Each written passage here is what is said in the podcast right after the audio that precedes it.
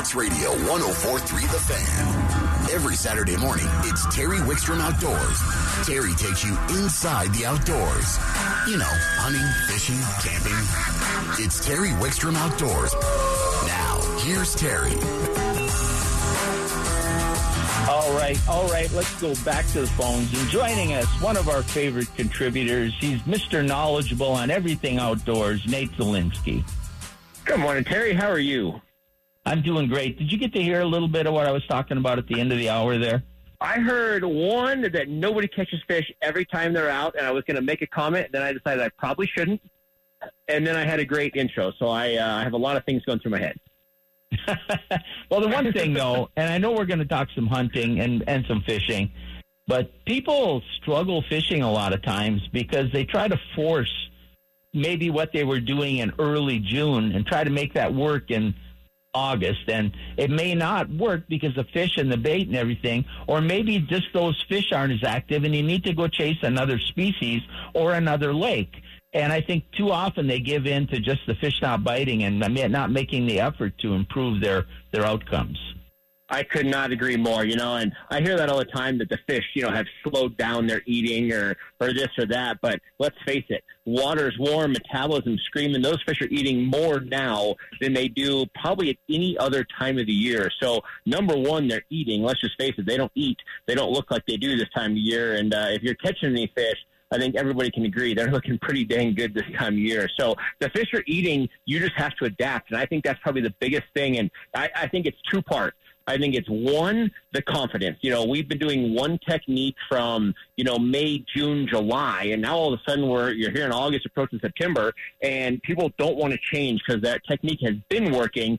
So they just keep having confidence that they will find some fish in that scenario that will take that technique. So that confidence in the, the previous technique, I think really kind of, kind of, you know, hurts the, the average angler when they're out there. And then number two, getting out of your comfort zone. I think we all do this, right? We all have that, that confidence bait and it's hard for us to get out of that and try something new. We, you know, we're, we're not a, a crankbait fisherman. So we finally do. We put one bait on, we pull it at one level at one speed. We don't have immediate results, so we fall back on what we have confidence in. But you have to, to adapt to these fish. When, when they move, that new pattern's there and you have to get on it. It's one of those things I look at as a learning curve. You know, spend a day or two, spend several hours working on it, just knowing that it's an investment. Because once you figure it out, once you build the pattern, you're going to have more success every time you go out, and then you'll have that kind of you know in your tool belt for the future. So I, I think it's a big thing for anglers to get out there, try new things uh, until they develop those patterns. Because I, I keep hearing it right now, you know, especially on the walleye fishing, on some of the pike fishing. Uh, but it's one of those things that once you build that pattern, you're going to have some great success out there. Now, I know we want to talk quite a bit of hunting today, but as long as we're on this, what are your tactics right now for the walleyes? You know, so right now, Terry, we, we have, you know, unbelievably high amounts of shad at all of our fisheries. So at your Pueblo, at your Chatfield, at your Cherry Creek, at Barr, at Boyd. So the whole front range has literally exploded with shad. That shad is in the top, call it top 10 feet of the water column. So when we have been fishing structure, you know, road beds, humps, points, that road or that structure was deep enough, the shad were deep enough to where the interaction between predator prey was a good resource. The the the walleye would sit on on structure, the shad would bump up against that structure, it would funnel them to the walleye, the walleye would feed, you could pull your bait on that structure, catch fish. Now that the shad is up in the water column, so the shad are suspended. They're up high in the water column. All the walleyes have left that structure and are swimming around under those bait pods. So if you can find some really shallow structure, let's just say you have a, uh, an underwater hump that's four or five feet deep. There's probably walleyes on that because it's shallow enough to where the are over them, and you have the opportunity to throw blade baits, throw jigging Raps, throw those type techniques. But in general, if you want to have success every time you go out, by far our best technique now is pulling small crankbaits high in the water column. So if I were going to Cherry Creek or Chatfield today, I would take like a small size five flicker shad, So I want a bait that's a little shorter in profile, a little thicker up and down, lots of tail wobble. Uh, the jointed Shad Raps right now with extreme action are very good. So my go-to would be like a size five flicker shad jointed bait. I'm going to fish that on a monofilament line. I'm going to have it on my trolling rod with my line counter. I'm going to let that bait literally anywhere from 15, 20 feet out to about 60 feet out. Lately, 45 feet back has been my sweet spot. So putting that bait down, you know, four to six feet below the surface. Uh, I am putting it on a planer board, but I'm not letting my planer boards out very far. I, I had this discussion with an angler this week, and he goes, "Come on, it's it's summer out there. There's wakeboard boats and you know paddle boats. How you pulling planer boards?" In spring, we put our planer boards way out. This time of year, I'm literally kicking my planer boards out 15, 20 feet to the side of my boat, just enough to get them away from my motor uh, to not spook as many fish. So small crankbaits, high in the water column, just a little bit, you know, out from the side of the boat and that's how I'm catching by far a lot of fish, big fish, and most importantly, consistent fish every time we get out there. So that's my go-to Chatfield Cherry Creek. It's working. It's going to work well into the fall, uh, and it's a technique I would definitely encourage anglers to go out there and try. You know, it's also a technique that you don't need to buy lead core line. You don't need a lot of snap weights or anything like that because these baits, you're fishing them shallow enough where they'll dive to that. So if you have a good line counter reel or a good way to at least know how much line you got out, yep. mark the line, find a way to repeat once you start catching fish. Um, you can do that as long as you can control your speed.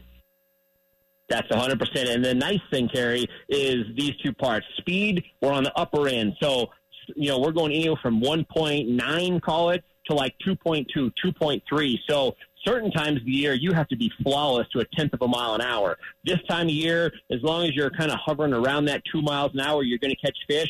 And honestly, Terry, when we're on a roadbed, when we're on a point, so much of my success is boat control. You know, that roadbed that's 22 foot wide. You're both eight feet wide. You have seven foot rods out each side. There's not a lot of leeway for any sort of failure or bad driving. Um, so, so much of the year, we have to be so flawless with our boat control to get our technique where the fish are. It's hard. It's almost stressful. This time of year, those fish are randomly positioned everywhere. So, this is a fun technique because get your bait to the right depth, you know, put those planer boards out just a little side or have an extra long rod to get to the side of the boat, however you do it.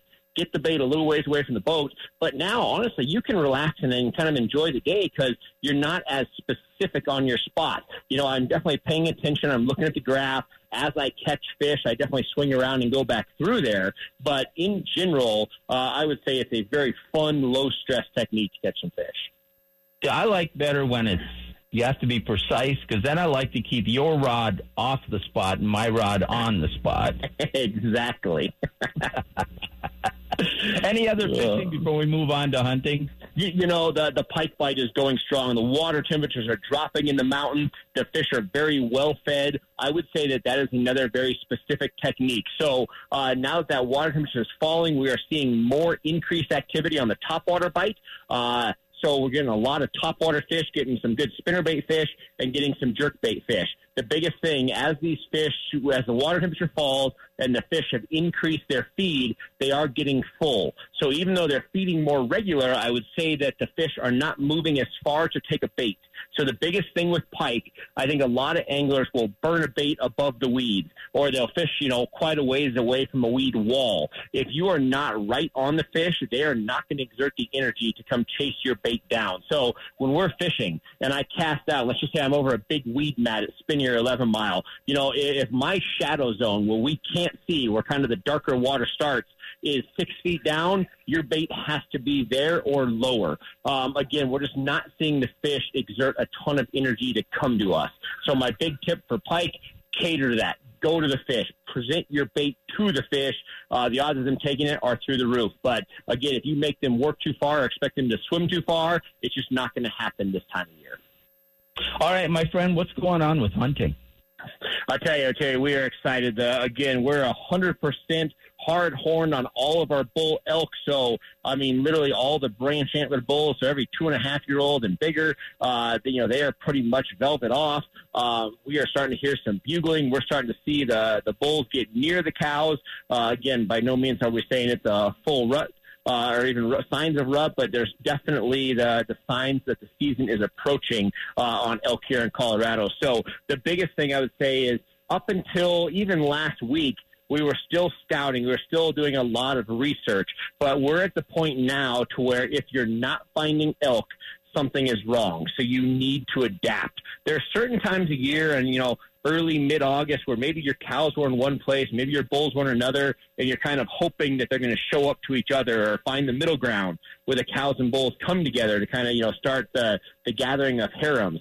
By right now, you need to be seeing elk. So if you're not seeing elk, you are in a, a very fast grasp to change that. We are one week from the start of the season, uh, and our elk are in their developed patterns. So where they're at now, what their behavior is now, is how it is going to be on the start of that season. So the biggest thing is we are now in full, you know, force uh, to find the animals, stay with the animals, build the patterns. We are now very much uh, locked into their patterns. Where the last couple of weeks we've been kind of watching their patterns, now we are glued to it. We're watching timing. What time do they go to bed? What time do they get out of bed? how much time are they spending on your feet?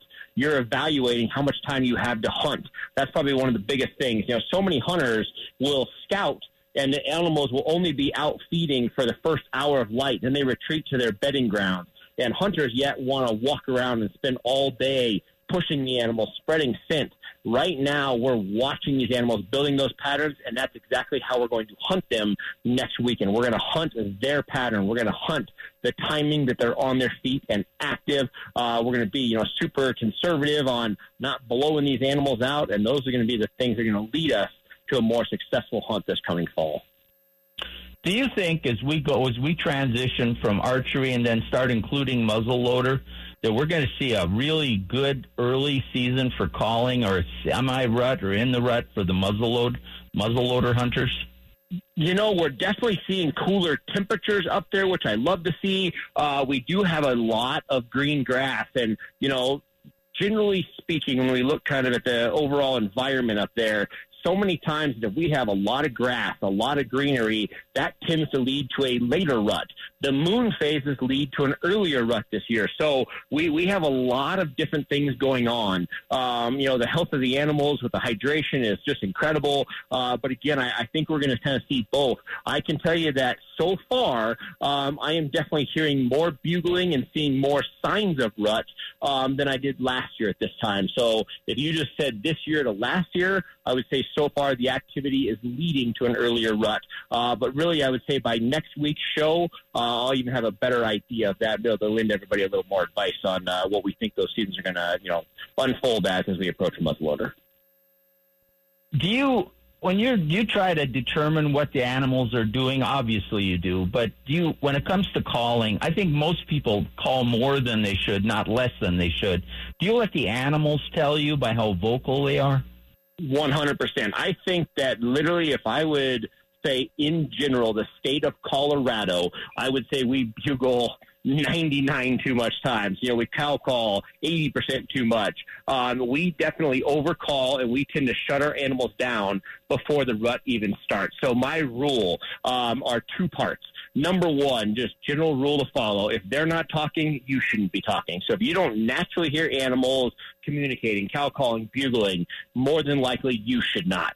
Give it time. If you ruin it, educate them on your calls, you're not going to have that experience. If you take your time, play it cool, just try to spot and stalk, sit on water, wait until the rut activity starts for the individual animals, and then once it starts for them, they'll naturally start talking, and then you can start talking, and your success rate will go through the roof. So number one, if they're not talking, you shouldn't be talking.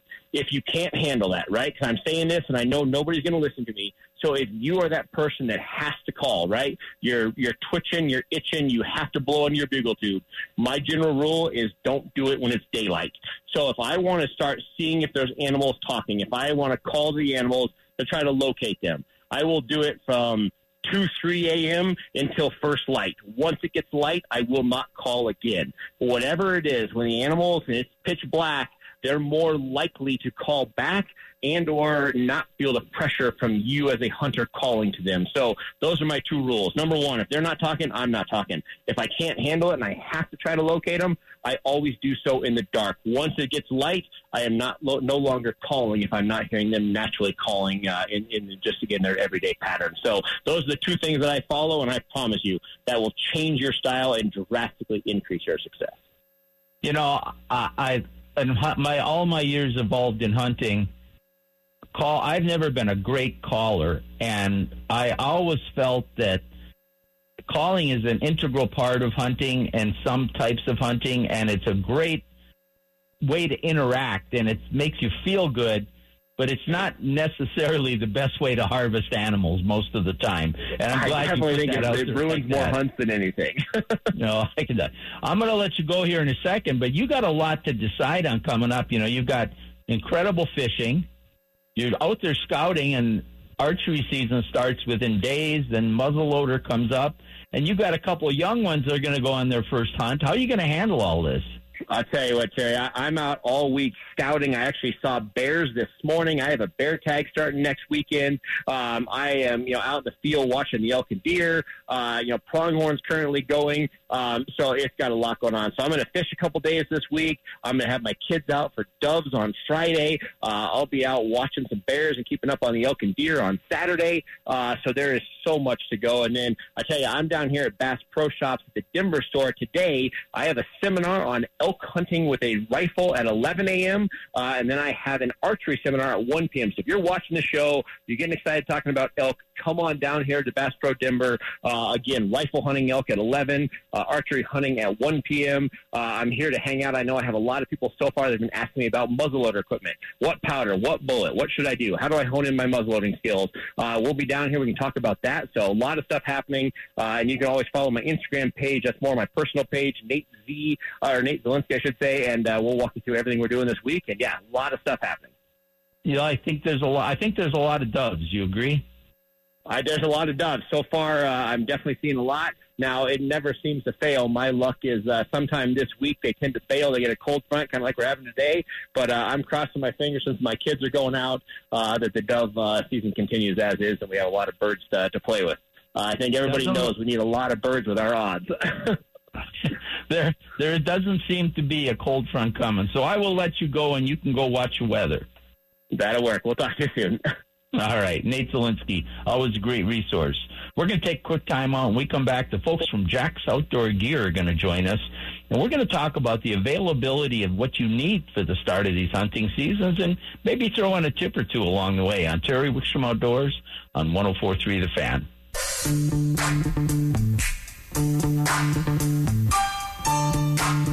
You're listening to Terry Wickstrom Outdoors, presented by Jax Outdoor Gear on 104.3 The Fan. Let's go to the phones now. And joining us from uh, Jax East Store in Loveland is Bill Berglind. Good morning, Bill. Morning, Terry. How's it going? You know, it's going well. And I don't know if you caught the end of that. We were talking a little hunting with Nate. And I think a lot of people got caught off guard that we're so close to hunting season because we had such a cool, damp spur, a summer that all of a sudden it got warm. People aren't thinking fall yet. I think a lot of people are behind the curve getting ready for hunting, Bill. You're right there. It was sure a short summer, seems like. Yeah. So we got dove season right around the corner. I want to start there. If all, I, to me, dove season, if you're a beginning shotgunner or just somebody who wants to tune up for the upland game or waterfowl seasons, dove season is a great opportunity. So if I come in and to ask you, I say, well, I want to start dove hunting or my son wants to start dove hunting, what questions do you need to ask me and can you get me outfitted? Well, first thing I want to know is what you've got to shoot with and where you're going to be shooting at. I've, I've got youth shotguns and 20 gauge starting at 435 bucks and going up. I've got adult shotguns and 12 gauge starting at 375 on up. Plenty of shells and stuff, but you know where? What are you hunting with? Where are you hunting? What experience do you have? Uh, exactly, and I'm so glad. You know, a couple of years ago, you couldn't get ammunition or guns, and and now there seems you seem to have a pretty good inventory, so you can really take care of me, right? We're well stocked this year. I've got plenty of lead loads for dove and pretty much all small game lead loads. Uh, starting to get in a lot of steel stuff for waterfowl. So I think we're going to be in really good shape ammo and firearm wise this year. What what which of the what load do you recommend for doves? Now you, you, mentioned you have 20 gauge for beginners. I think the 20 gauge is an incredible shotgun for the beginner and a gun you don't really outgrow. It's light, it has lower recoil, and you can use it for things like doves and even for upland game for your really for your entire life if you want to. And of course, the 12 gauge is an all around good gun. But let's go to the loads. You pretty much use the same shot size in both the 20 and the 12s for doves. I do. Um, I use my standard trap loads, so anywhere from a seven and a half to a number eight, fairly light. Just go out and enjoy the shooting. Don't get beat up with it. I, I couldn't agree more. And you know, trap load, uh, it's really interesting because the body of a dove is really about the same size as a clay pigeon. It really is. It doesn't fly as nice as a clay pigeon does, but yeah. Yeah, well, I could. Yeah, I can hit the clay pigeon. I can't hit the dove. I have, I have a cartoon. I have a cartoon that I put on my Facebook page every year. Two doves are sitting on a fence, and they're looking, and it's supposed to be about me. And they say, "Is that the same guy that was here last year?" And he goes, "Yeah, we're good." yeah, yeah, I think I've seen that one. Yeah, but the doves are, you know, they're good table fare. Uh, you can hunt them without a lot of walking so that you can start somebody out, or even if you don't want to do a lot of walking, they're pretty easy. You can actually almost sit on a chair or a bucket if you have a good spot, and they'll keep coming in. It's just a great way to get into shotgun shooting, isn't it? It's fantastic. If you can find a wheat field that didn't get completely cut yet, or a bunch of sunflowers or milo, like you say, just sit, sit in the shade and wait for them to come by to you. It really is. Now, another season that's going to be on us really quick is muzzleloader. Now that gets a little more complicated. Um, a lot of people are going to muzzleloader. They they want to do a more primitive type of hunting, or they want to get out into the field earlier, and they're not maybe ready to take on archery yet. Muzzleloader is a growing uh, sport.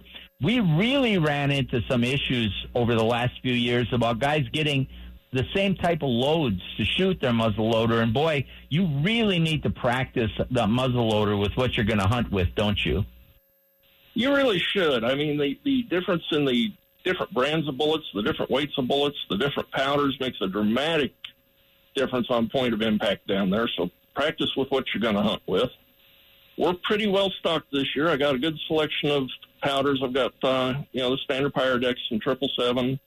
I've got some uh, Blackhorn left. I've got a good selection of bullets. I've got the 209 primers. I've got some guns starting from 195 going on up, so we can get you going. Is it is muzzle loading a difficult? I you know I haven't muzzle loader muzzle loader hunted. I will admit that. Do, you, do do people seem to find muzzle loading difficult to to get into, or do they catch on to it pretty quickly?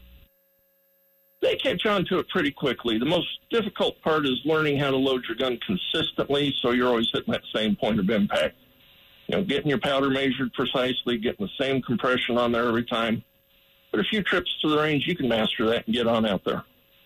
Well, you know, one of our sponsors that I know you guys shoot at sometimes too, and that's Colorado Clays, does have a muzzle loader friendly uh, in their shooting range, both at 50 and 100 yards. Um, what kind of range? You know, Colorado's a little different. You have to be a little more primitive in Colorado than some other states. What kind of range do you think a, a good muzzleloader hunter is consistently shoot at? When I go muzzleloader hunting, if I'm shooting at something deer sized, I try to stay within 150 yards. Something else size, I try to get within 100 yards of them before I crack off at them, and I've had good success following that rule. And muzzleloader is uh, it's unique. Is there any uh, you know it's just it's it's a primitive hunt. It kind of puts you back in touch with nature. It's just a step above archery, really, and and you really can get into the calling when you're muzzle loading. How are you setting for calls? we've got plenty. We've got plenty of calls. Um, none of us in the store are really good at using them, so I'll point you to some online resources and some local callers to go get lessons from. But uh, yeah, we're set.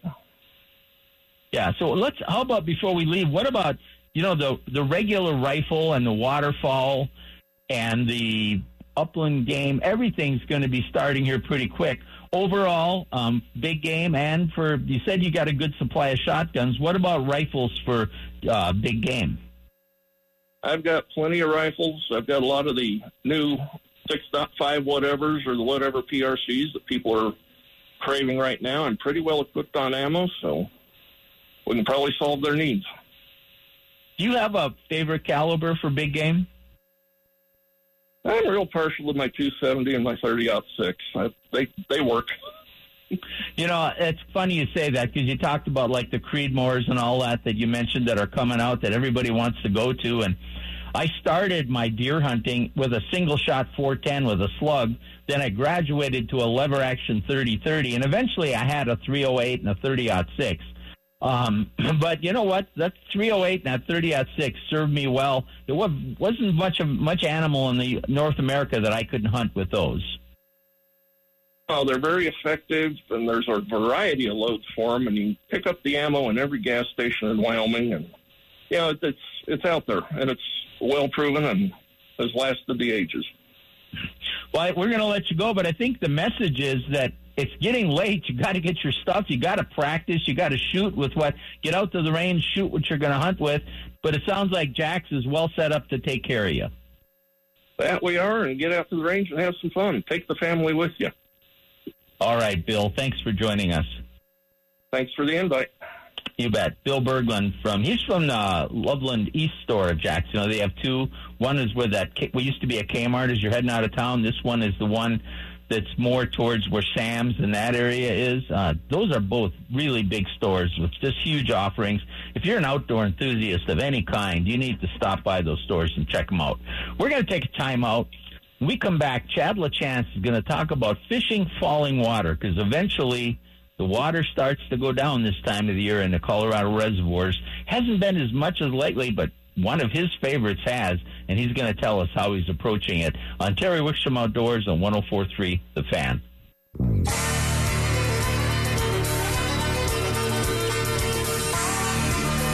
You're listening to Terry Wickstrom Outdoors on 1043 The Fan. Let's go to the phones. Joining us, one of our longest long contributors as far as he's been with the show for more years than almost anybody, and one of our favorite contributors, Chad LaChance. Good morning, Chad. Hey, good morning from a chilly Horsetooth Reservoir this morning. Yeah, it's, it, uh, I noticed the temperature when I got up my house was uh, in the high 50s, low 60s, not like it has been. And I think it's going to be a little nicer, but it, it it's going to warm up again. But, you know, and this cold coming through will, I think, actually help the fishing. But you want to talk about a subject in Colorado. Most of the time, we're starting out with our reservoirs full and fishing, and then the water declines as we go through the year. Now, this has been a different year with water coming and going in most of our reservoirs at really high levels, but they're start the farmers are still pulling water, and we're seeing some decline, and you have to account for that when you're fishing, don't you? Oh, absolutely. And yeah, it's a little bit later this year as far as them drawing, you know, the waters down. But I'm sitting here looking at Horsetooth right now, and it's probably lost 12 feet in the last uh, two weeks. So it's losing a significant amount of water over the course of the day. It's noticeable. Um, like as in, I put markers on the edge of the water and see what happens, and it goes down four or five inches a day. So it's definitely losing a bunch of water. I've also been on Boyd Lake and Douglas in the last week, and both of them are also dropping. So it's definitely that time of year, and it changes up a whole bunch of stuff. And falling water, in my opinion, doesn't necessarily hurt the fish or fishing, I should say, but it can keep anglers honest for a couple, you know, a couple reasons. One, the immediate change from being high and stable to falling is a definite bummer. I mean, just to, for for lack of a better way to put it, when they when they officially open the floodgate and let the water out for the first time, that first say twelve to thirty six hour period will will shut fish down horribly. In my experience, in any reservoir we've ever seen that. Uh, and I ran into that at Boyd Lake last week when they opened the outlet. I got there the morning they opened the outlet, and fishing went from good to bad immediately. And uh, and so that that's the only time. The rest of the time, the water actually falling is not a concern. And I'd actually fish. I'd rather fish low water than high water in most scenarios because it concentrates everything. But the big thing to keep in mind is that it the falling water will keep fish adjacent to deeper water. That is not to say that they won't get into shallow water when the water is dropping, but they'll make forays into shallow water, maybe to feed or maybe to what I call roost in the evenings. With when it comes to immature fish, getting up in shallow water to to uh, to sit for the evenings. But for the most part, um, they're going to want access to deep water all the time. So that can actually make things a little bit easier on an angler because it removes a lot of the big, broad, expansive, flat banks from the equation. So as far as your decisions go, so that's one thing. Another thing, it tends to have a, a depending on how fast it's falling, uh, to make fish suspend, meaning that they're not on the top and they're not in the bottom, and that's the hardest fish to address. Uh, in generally, when I deal with what are suspended fish, I immediately think of trolling. Uh, these days, I changed that up a little bit because we have forward-facing sonar, and forward-facing sonar has changed the open water game I'm learning very quickly uh, about open water fishing. My learning curve has been accelerated tremendously, and my neck's starting to get stiff from staring at that thing all the time now that the water's dropping. But it makes all the difference in the world. But when I say suspend, they might be in really deep water and up and up very high in the water column, even. And that's just not a, a realm that generally bass guys have dealt with. Walleye guys do to some degree when at trolling, but it's not something we commonly see uh, but you've got to keep an open mind about what type of places you're going to find fish and the fact that they're going to move continuously with the water dropping. So as the water keeps working its way down, your fish will move. I do best if I am going to deal with structure on offshore stuff, humps, ridges, channels, ledges, anything like that that's off the bank. Uh, and the ridges may be connected to the bank, like a long sloping ridge coming out, something like that but generally speaking, it's going to have deep water all the way around it and or near it. Uh, and when I say deep water, if I'm referencing, say, a place like Horsetooth, I say that water needs to be in the at least 20 to 40 foot range. And here at Horsetooth, part of the reason that is is because the smelts stay at 40 feet or below during the day. Uh, for one, and for two, the shad high in the column will get up against the structure as the water's falling like this. So it basically keeps you honest, but it makes you get out and stay around open water, deeper water, and away from the flatter banks. The fish will still bite, but you just got to be very open minded about where you find them. You know, a couple points come to mind when you were saying all that. Uh, one is uh, the forward facing sonar has taught us. We used to, I don't think we even knew if those fish were there, the, especially bass suspended and we certainly didn't know how to address them as far as fishing to them. We could do a little bit with diving crankbaits, and we could do some other things, but we tended to fish, you know, in the in the cover or on the bank or on the structure, and maybe two or three feet above, because we knew where those fish were. Our traditional sonar would show us those fish. Now with the forward-facing sonar those fish, we know they're there, we know how they're acting, and we're starting to see developments and way to attack them. Oh, 100%. I'm working on some bait development right now, stuff that I can't tell you about. You'd have to have a non-disclosure agreement on uh, on file, and I'm pretty sure our listeners don't. But I'm working on some baits right now with a company that are that are being designed specifically to address fish in open water uh, in casting applications. And I want to point out that two of the three biggest walleyes I caught last year. Now, again, this is last year, but I still caught two of them last year when the lake was dropping really quickly on surface baits in 100 feet of water. And that is not a realm I would have ever even been fishing, except for the fact that I could see them on the forward facing sonar. And they were cruising right down the middle of the lake, right directly under a foam line that the wind was blowing down the lake. So I would never even have tried to fish that before if I wasn't able to look at it and uh, and see what's out there. And I saw fish. I assumed they were bass or wipers. Turns out they were big honking walleyes out there. So uh, that's an interesting one. Another one right now that's that's interesting on that is the the uh, white bass and wall or uh, wipers, I should say, and both of those have been really interesting. I've been targeting those a little bit at Boyd and at Horsetooth, and in the open water scenarios, it's what the thing that amazes me is how fast they're going from the surface to the bottom and back. And you and I would have both told people depth range, depth range, depth range, but I'm watching walleye, or excuse me, watching wipers cover 30 feet of water column in, in like five seconds and not think anything about it. So it's definitely opened some stuff up, but but it's made the falling water all that more, all that much more uh, accessible to anglers as far as catching goes. And I know a lot of people panic when they start seeing low water or falling water levels, but at the end of the day, I'd rather fish that. It's just that you have to stay on adjacent to deep water and around big pieces of defined structure in most cases to uh, to stay you know relevant to the fish. I I couldn't agree more, and I think you know I think we've always kind of understood that during falling water, the instincts of those fish were to have deep water nearby so they wouldn't get trapped in a small pond that would develop in a lake or something. So I think that's been a, a an evolutionary development of the fish, and it's instinctive. The other thing, fishing these suspended fish, what I've gone to do a lot, and I want to get your opinion on this, is I'm throwing soft baits that are a little larger but without as much weight, so they stay in the water column and maybe in the strike zone a little longer. Have you tried that? I have done some of that, and I've gone the other way around too, uh, along the same lines, and throwing very small baits uh, that are very light and they sink very slow. And I'm literally using the line to hold the bait up, if that makes any sense. So um, one of the tricks I'm doing right now, and it's working for me very well, is throwing the little tiny Berkley Power Switch they came out with. It's an inch and three quarters long. It only weighs a sixteenth of an ounce. And that's a tiny, tiny little bait, but it's almost exactly the same size as the baby shad that the fish are feeding on in the open water, particularly at Boyd Lake. And so that bait sinks very slowly if you have it on a little bit of heavier braided line. You can't even cast it on heavy monofilament or fluorocarbon because it's only 16th of an ounce.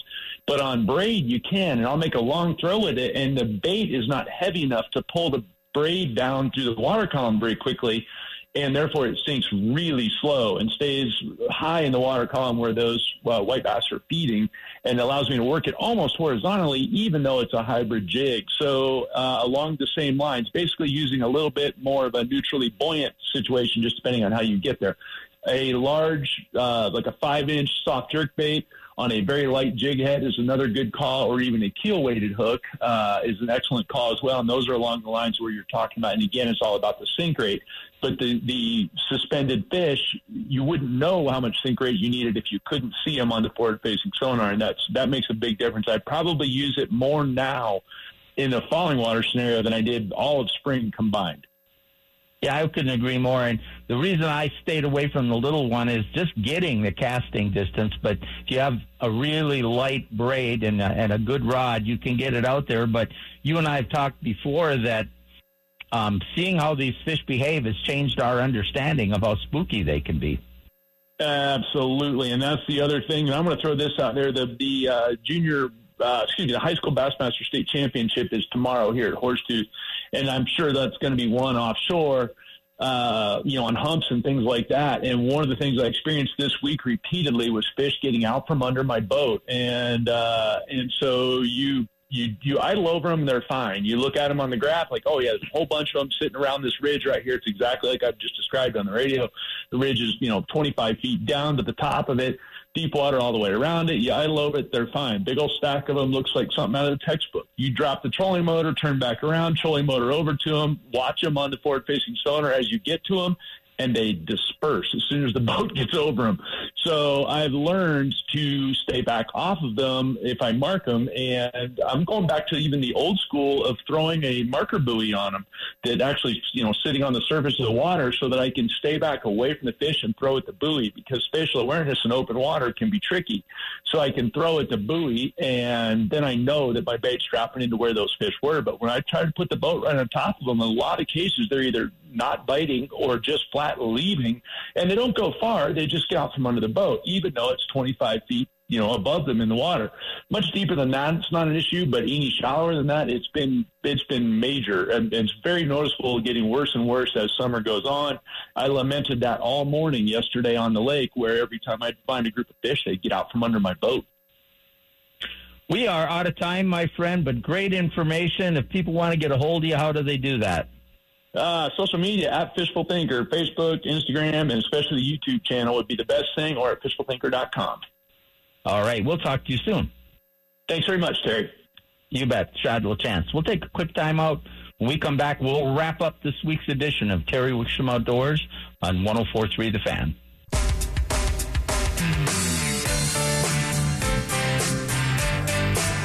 You're listening to Terry Wickstrom Outdoors on 104.3 The Fan.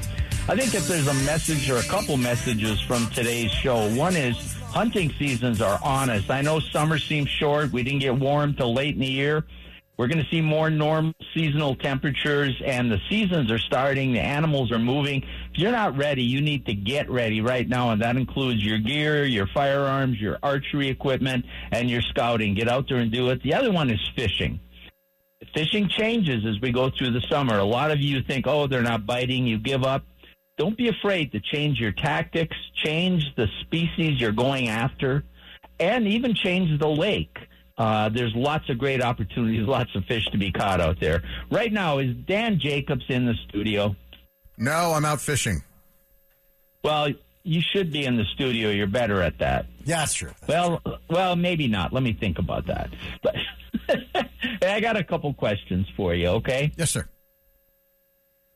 Is there any reason we should look to take anything out of today's preseason game? Oh yes, coach. Of course. There's always uh, guys, you know, playing uh, either for the spots on the team or or they're uh, playing for uh, tape to, for every other auditioning for every other team in the league. Or wh- what other cliches can I throw out there, coach? Yeah, right. I mean, the only reason I asked that is my neighbor had the audacity to have his birthday party tonight, and I'm going to go to it because it's going to be free food, food and wine. So I'll go and I'll tape the game. But then I don't know if I'll even watch it after I tape it. Yeah. So- Well, th- yeah. The bigger question is, uh, what are you bringing to the party, Terry? Nothing. Me. I bring me. You don't bring like some smoked salmon or a bottle of Chianti or like Well, I cheese? do a lot of times. I do, but not this one is different. So you know, he wants to supply it all. You know what? Zach buy, get- Zach buys like that because he says he doesn't want to, you know, like uh us showing him up because you know we actually know how to cook a little bit. He doesn't want anybody showing him up and taking the shine off his barbecue. I, I heard that. I heard that when he said that. Well, he definitely won't invite you and I then. yes, exactly. Hey, the other thing I want to talk to you about the receiving corps. You know, everybody's.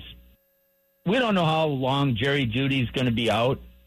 I'm in the camp that I'm not so. Sh- I know he has the potential to be a great player, but it's always been potential, and I haven't been to training camp, so I can only go by what I've seen in the preseason. he gets open, but he doesn't catch the ball. So how long is Wilson trust him like that? All right. Well, here's the other thing. Uh, Scott Hastings used to always say, do you, "Do you ever meet a guy that said I used to have a bad back?" Right. It's the same thing with Right. hamstrings. Like in a season, you know, like hamstrings don't, you know, tend to not like, oh, my hamstring's fixed. You know, maybe next year's hamstring will be fine. But I remember when he, like, he hurt his ankle uh, a couple years ago. It was like, oh, the entire season stunk. And it was like, well, his ankle was never quite right. Like, I, I can just see it now.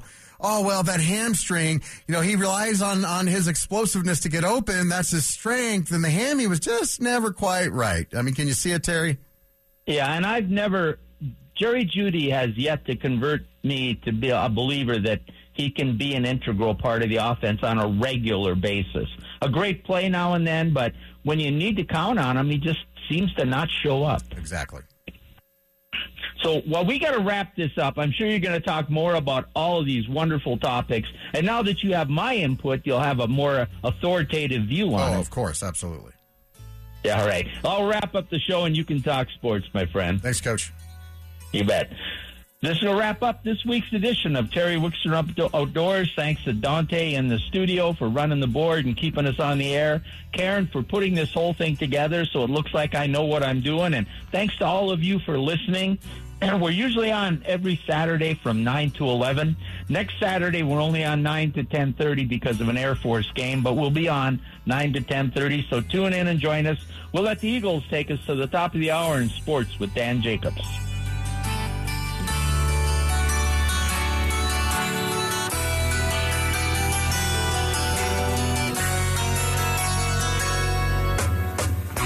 The dark.